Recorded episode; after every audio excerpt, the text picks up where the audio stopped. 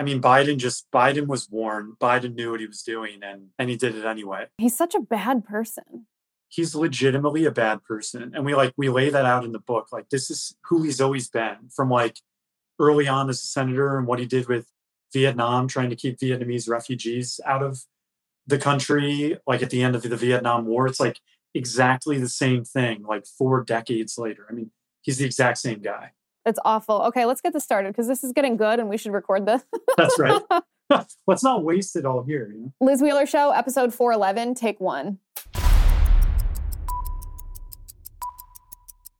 It's a little hard to believe that it's been two years since this happened. I, living in media myself, I'm aware of how collectively short our attention span has gotten. Like, if there's a negative story planted about you in the media, you have to wait less than twenty-four hours before people are like, oh, look, a shiny squirrel this way, and it's like, done.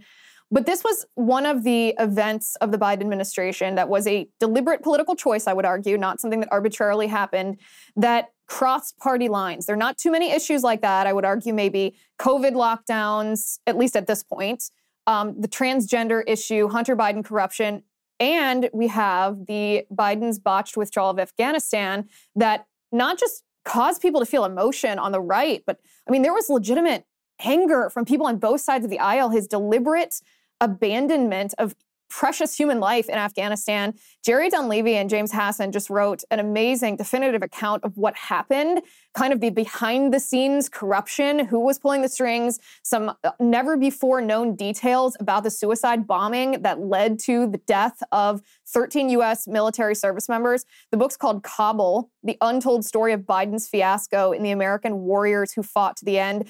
It's chilling. You, you have to read this. We're going to talk to Jerry now because Um, some of the things that you found out about the suicide bombing, Jerry, um, we didn't know. I mean, we knew that this was the way that over a dozen military members were killed after Biden surrendered Afghanistan to the Taliban. But tell me a little bit about this research. What did you find?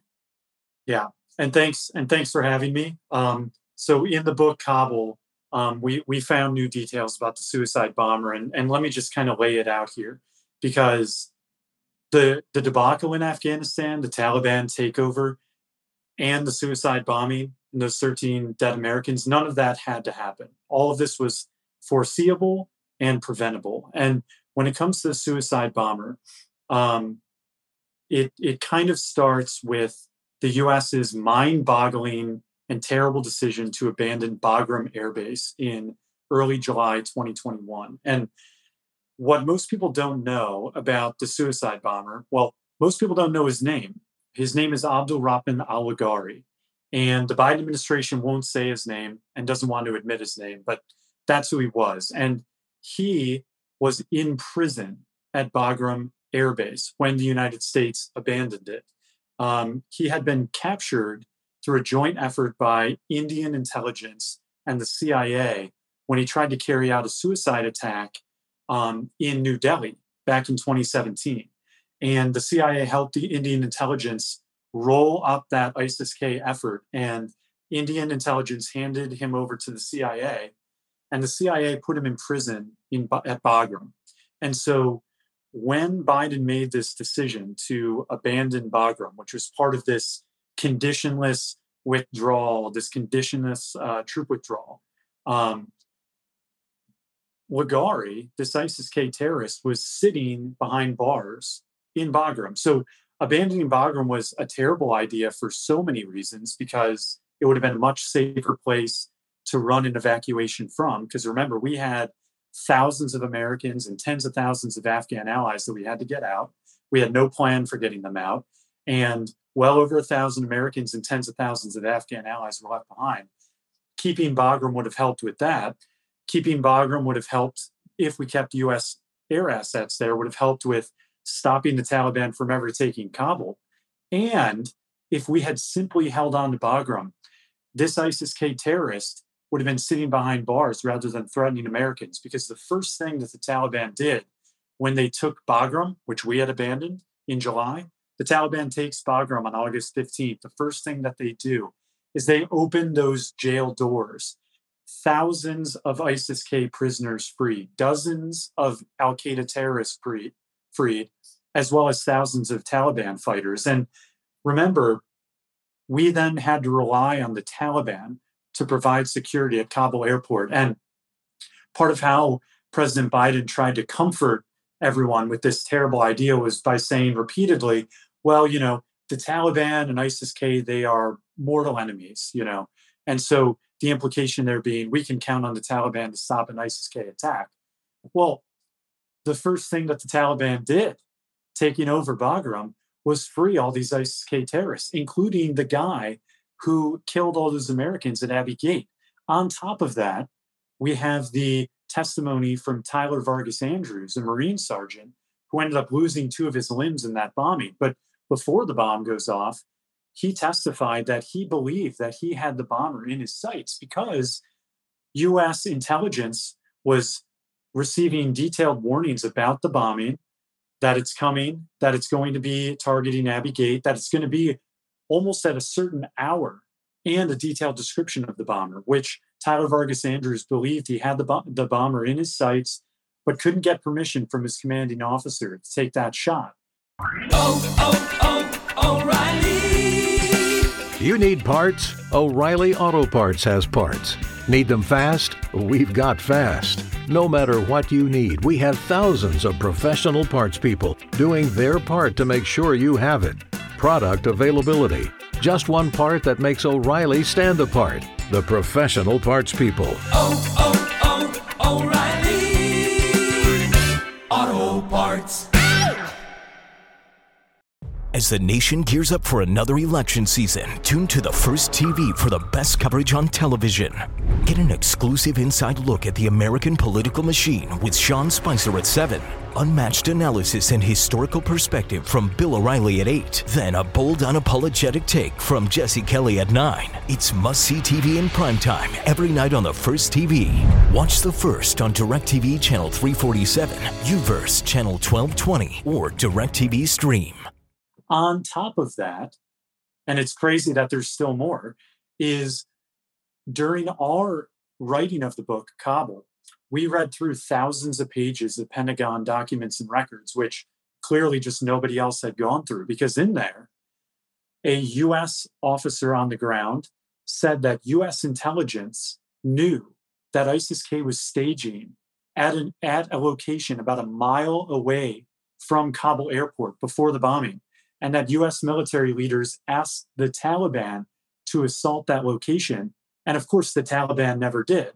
And on top of that, we had officers submit sworn testimony saying that the U S U S officers asked for permission to conduct a strike, an airstrike, against an ISIS-K location in Afghanistan before the Abbey Gate bombing, but permission was denied.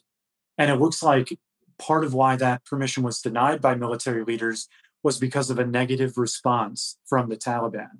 And so all of these things combined just show that this bombing didn't have to happen. If we had simply held on to Bagram, it wouldn't have happened. And there were other things that we could have done along the way. But because of our reliance on the Taliban for security and because of the unclear rules of engagement, thirteen Americans were killed, dozens oh. of Americans were wounded, and two hundred Afghans were killed as well. So wait a second. I mean, this is also shocking. It's almost hard to process. The United States is supposed to be not only the most powerful military and the power, most powerful country in the world, we're supposed to be a force for good. So let me focus first on this intelligence. This is pretty specific intelligence that you're referencing when you say that U S intelligence knew that an ISIS-K bomber was going to wage an attack, knew it was going to be at this gate, knew even what time this attack was, they were planning on staging this attack, and knew what the bomber looked like. I don't understand. Maybe you have additional, an additional explanation here. I don't understand why you would even collect that intelligence if when a military service member on the ground then saw this bomber, why wouldn't you neutralize that bomber? Like, why wouldn't you? Yeah. I mean, it, it's it's it's kind of unbelievable, but it, it's clear that that that U S intelligence, because on the day of August twenty-sixth, the day of the bombing, the intelligence was getting extremely specific. Um, the U S intelligence almost had it down to the to the hour that it was going to happen. They, when it was predicted to happen, it, it happened maybe a, a couple of hours later. Um, And th- they were also receiving detailed descriptions of the potential bomber. And it is this big open question about why wasn't Tyler Vargas-Andrews, this Marine sniper, why wasn't he given permission to take the shot? You know, he testified to Congress that he asked permission from Lieutenant Colonel Brad Whitehead, who is his commanding officer. And according to Tyler, his commanding officer said that he didn't have permission to give to Tyler to take the shot, and that he didn't know who did. What, a lieutenant um, colonel and, didn't? Yeah, right, right. Oh. So this this is this is a this is a big question, and you know, I'm I'm currently now working for the House Foreign Affairs Committee, and I'm just talking to you in my personal capacity as the author of the the book Kabul, but. Um, uh, the, the committee chaired by Chairman McCall has asked for that, that commanding officer to come and, and, and talk to the committee. Um, and so, you know, it's a big unanswered question. And it all, I think, goes back to this precarious position that President Biden's series of terrible decisions put these U S Marines and, and, and other U S service members in, where we are We are in control of nothing but an airport, and the Taliban controls everything surrounding it, all of Kabul and all of Afghanistan. And so who, the Americans who are able to get out, the Afghans who are able to get out, have to make it through the Taliban gauntlet to get out. And that is the position that, that we put ourselves in, with everybody that we had to get out stuck behind Taliban lines. And, you know, it's a big, it's a big problem. Um, and it obviously had, you know, chaotic consequences. It had deadly consequences, and Americans left behind and Afghan allies left behind because of it. Well, I hope that Lieutenant Colonel is, well, forced to testify in front of the House Foreign Affairs Committee, because I'm interested in who it was that ultimately made the call and said, no, you cannot stop this suicide bombing, even though our intelligence was... Sh- sure that it was going to happen and had all the detail of where it was going to be carried out and who was going to be carrying it out. I want to know who is ultimately responsible for that. I also am interested in one of the one of the things you wrote in your book was the military intelligence and the intelligence community, when Biden was creating this plan for withdrawal, that they told him from the get-go in no uncertain terms. This was like a consensus that his plan was going to fail, that it was going to be a disaster. So it wasn't like the intelligence community in this case was misinforming him, and that he could almost shrug and say, well, they told me, my military generals told me this would work. It just ultimately didn't. People were telling him it wouldn't work. So my question to you is, who exactly was behind this decision to say, we're going to disregard all of this military advice, all of the reports from the intelligence community, and go ahead knowing that this is going to be a disaster? Like, I want to name names here. It's it's a great question. And and honestly, like, I think that a lot of times questions get raised about President Biden's age, his fitness for office, whether he's in control of everything at the White House. And I think oftentimes those questions are probably legitimate. But when it comes to Afghanistan, this was President Biden, top to bottom, start to finish. This was his decision. This is what he wanted. Um, he made this an, a very early priority of his. I mean, we we had someone in the know tell us that one of his very early meetings in the White House, he was just asking, how quickly can we get out? This was this was President Biden's decision. And the general, you know, his, his U S military leadership was, was telling him, if you just pull all U S troops immediately with no plan about how to get Americans out, no plan about how to get our Afghan allies out, no plan about how to keep the Afghan military on the battlefield fighting to keep the Taliban at bay. Because keep in mind, the Afghan military, already very weak and shaky, relied upon, was built around, in fact, U S military support. And so pulling U S troops meant pulling contractors, pulling logistics, pulling I S R, pulling advisors, everything that we had designed the Afghan military around, all of that was pulled immediately. Um, America is on trial. Join me, Josh Hammer, as we examine the presidential election through the only lens that truly matters, the legal proceedings of Donald Trump and the Biden crime family. This new daily podcast examines breaking news and analyzes the biggest questions facing the country. Can the former president, Donald Trump, get a fair trial? Can Trump be disqualified from the ballot? Can Joe Biden pardon his son, Hunter? Can Trump even pardon himself? We cover all the action every morning. Listen to America on Trial, wherever you download your favorite podcasts. April fourteenth is when Biden made his decision. Um, and July second, we closed our final base, Bagram. So you can see in that tiny window, we were here and we were gone. And another thing to keep in mind, and this is bizarre in so many ways, is President Biden, in his April fourteenth speech where he made this announcement, he declared September eleventh, twenty twenty-one as the final day to get U S troops out. That would be the final day, right? The, the final withdrawal date. That's crazy for so many reasons, of course, because I think that everybody heard him say September eleventh, twenty twenty-one, the twentieth anniversary of nine eleven. I mean, why are you are you picking that day? I mean, the Taliban are the ones that harbored the al-Qaeda terrorists who hit the U S on nine eleven. Um, so it was a political move. I think he was trying to get some sort of victory lap out of it, but I don't really get it. But it wasn't strategic. It was political. And it was actually the opposite of strategic, because picking that date, he decided to pull all U S troops right in the middle of Afghan fighting season. We have been there for twenty years. We know that the Taliban is at its strongest and most effective in the spring and the summer. If there's any time that you're not going to do a retrograde, it's the spring and the summer. But that's exactly when he did it. And so by picking September eleventh, twenty twenty-one, as the, as the deadline to pull U S troops out, what Biden actually ensured was that by the twentieth anniversary of nine eleven, the terrorist group that harbored al-Qaeda and never broke its alliance with al-Qaeda, the Taliban, would be in charge on that twentieth anniversary. I mean, it it boggles the mind that anybody could be, it it actually is not just that anybody could be this stupid. Like, I don't believe that this was, that these were mistakes. I believe that this were deliberate political actions. Maybe it was a political miscalculation because he didn't anticipate that people on the right and the left would be so horrified that he sacrificed human lives there. So, but it, it really makes you believe in the battle between good and evil that we're fighting in American politics, because you can't make decisions like this unless you are completely corrupted um, by evil. So you actually quit your job in the middle of writing this book because, like, tell me about that process. That's a pretty, that's a pretty bold thing to do.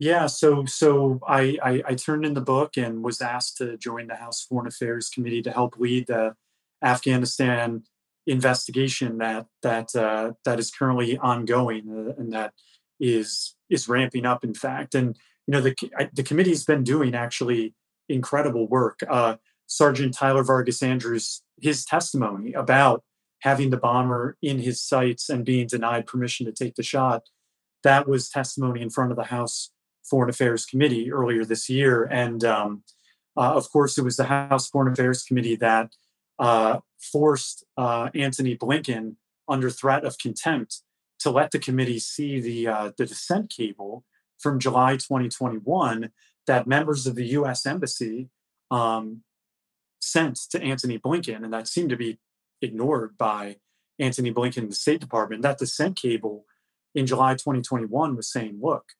uh, things are going to fall apart here. The Taliban is going to take over. The Afghan government's going to collapse. The embassy is going to get overrun. And we haven't done any of the things that we need to do uh, to fulfill our promises to Americans here and to fulfill our promises to Afghan allies here. Um, and so that that dissent cable was was pried uh, out of the hands of uh, of the State Department because uh, of the, the committee's great work. And then, you know, the final thing I'll say is that uh, a little bit later this month, on August twenty-ninth, um, the Gold Star families, uh, the families of the thirteen Uh, service members who were were killed in the Abbey Gate attack, they're going to be coming to Capitol Hill um, for an official congressional roundtable where they're going to be telling their stories, talking about their interactions with President Biden, talking about the silence from the, Bi- the Biden administration, um, and demanding accountability. Because a very important thing to keep in mind here is that there has been zero accountability. None. No one's resigned. No one's been fired. Um, no one's paid any consequences. I, I think the only semblance of a slight bit of accountability is that when this happened in August twenty twenty-one, President Biden's approval rating took a hit, and it's it's never really recovered. Um, and so if there's been a political price, it's just that I think that the Americans who are willing to to give Biden a, ch- a chance to think maybe he's going to be a steady hand at the wheel, um, I think that the, the scales came off their eyes, and and they were able to see that uh, he's he's he's incompetent. But I think the the, the worst thing is he he just doesn't care. This was a this was an uncaring um, move, and uh, tens of thousands of our Afghan allies are paying the price. Obviously, the country of Afghanistan is paying a price. thirteen American families are are, are paying the price, and um, you know, the Americans who were left behind paid the price too. In your book, you said that this ushered in a dangerous new era that reaches beyond Afghanistan and the Middle East. What do you mean by that? Yeah. Well, we have two chapters, one on Russia and one on the Chinese Communist Party, um, and how they uh, exploited the debacle in Afghanistan. Because obviously, this was terrible for Afghanistan and the world on its own. I mean, the Taliban is back in charge. Um, members of the Taliban government, some of them are actually considered to be dual-hatted members of the Taliban and al-Qaeda. Um, you've got al-Qaeda training camps uh, in Afghanistan. You have the Taliban funding al-Qaeda. Uh, obviously, ISIS-K, who, who killed those thirteen Americans, is running wild in Afghanistan. So it's dangerous, and it's bad, just for Afghanistan. But the problem is not localized just to Afghanistan, because when it comes to Russia, um, Vladimir Putin had wanted to do a full-scale invasion of Ukraine for a long time, long-time goal of his, but he hadn't done it yet. Um, and we make a very strong case in our book, and I encourage people to read it, that Putin looked at the United States and NATO, um, and we just, we were in a shambles. I mean, it was chaotic. It was disastrous. They saw, Putin saw the debacle there and how the U S and NATO alliance looked weak. And that was, I think, the final push that he, he needed to, to invade Ukraine. And now we have a massive war with tens of thousands of people on both sides dead, um, and a, you know, a big war on the European continent, very dangerous. And, um, you know, it's, it's, it's very possible that uh, the debacle in Afghanistan is what pu- pushed Putin over the edge. Now, when it, com- when it comes to China, um, this was a huge propaganda victory for, for China, and they, they've used it continuously. We we have a chapter in our book that I encourage everybody to read. It's called The C C P and the Kabul Moment. And the, the Kabul Moment is kind of what the Chinese Communist Party dubbed all of this. Uh, the, China saw the writing on the wall in the summer of twenty twenty-one. They had been getting very close to the Taliban for a long time, but they They sidled up to them um, as this was all going south, because they knew the Taliban's going to be in charge soon. And I think that China knew, even if the Biden administration was in denial about it. But the second that the Taliban took uh, Afghanistan and, and Kabul fell, China started touting the Kabul moment. And, and how they use this Kabul moment is they use it to target Taiwan, basically saying, look, look at what uh, the United States did in Afghanistan. Look at how tens of thousands of Afghan allies are left behind. Look at how the Taliban's back in charge. Basically, you can't trust the Americans. And a similar fate awaits you, Taiwan, um, if you try to count on America and if you try to fight us, if and I think when they invade Taiwan. And so, you know, we we we titled the, a chapter of the book that, and in my mind, it was always like, well, how long is China g- going to continue with that piece of propaganda? And lo and behold, here in the second anniversary of the Taliban takeover, China's back at it, talking about the Kabul moment, China's foreign ministry talking about the Kabul moment. So when it comes to Russia and China, um, they both use this moment to their advantage. And I, I think that we're living in a, a more dangerous world because of it. Gosh, it's really heavy stuff. I mean, there's been so much talk about how the Ukraine war is not just devaluing the U S dollar, which is bad for us domestically because we're facing inflation because of it, uh, because of all of Biden's spending, but how that's going to retool the world order, because if people don't rely on the U S dollar as the world reserve currency, they're going to rely on something else, in which case we lose our bargaining power, because our bargaining power is primarily economic, not primarily military. And this just plays right into it. I mean, Biden just handed, if he handed Russia, he handed Putin, he handed China, handed Xi, all that, they're emboldened. It's quite shocking. And then he's lied about it. You write extensively about the lies that Biden told to try to cover up. Can you give us some examples of that? Yeah, I mean, you know, one one big thing, uh, basically the, the, the Biden administration's only defense against any of this is they they try to point to the uh, the Doha agreement, which was uh, an agreement struck between the U S and the Taliban during the Trump administration. And I think we're pretty honest in the book that we like we think that the, the Doha agreement was a, a flawed agreement, um, for sure. But it did have conditions. And one of the conditions that the Taliban uh, never met is just look at the ongoing continued alliance between the Taliban and al-Qaeda. Um, the Taliban protected and harbored al-Qaeda during the nineteen nineties when al-Qaeda was conducting terrorist attacks against U S embassies in Africa. They continued harboring them in two thousand when al-Qaeda hit the U S S Cole and killed U S sailors. They continued harboring al-Qaeda, uh, you know, on nine eleven when three thousand people were killed. And they refused to hand over Osama bin Laden and al-Qaeda when we threatened to uh, invade. And obviously we we did invade. And for twenty years, the Taliban was willing to be out of power, to sit out in the hinterlands, and to, to fight and die rather than breaking this alliance. And so the Taliban never broke its alliance with al-Qaeda. And so uh, one of the lies that President Biden tried to, tried to tell was he tried to say, well, al-Qaeda's gone from Afghanistan. Just completely untrue. Just a total lie. Um, you know, Sirajuddin Haqqani, who is the head of the Haqqani network and is also one of the top leaders of the Taliban, he's considered by many to also be a card-carrying member of al-Qaeda. And you have other members of the Taliban government who are considered to be members of al-Qaeda. Ayman al-Zawahiri, who is Osama bin Laden's number two, right when, you know, right after the Taliban took over, the first thing that he did was go to Kabul and hang out in a safe house uh, provided to him by Sirajuddin Haqqani. And you have al-Qaeda, you know, throughout Afghanistan. So President Biden just, he lied about this. And, and he lied about everything. He lied about the, the, the size and strength of the Afghan military to try to paint a rosier picture of what the reality was on the ground in Afghanistan.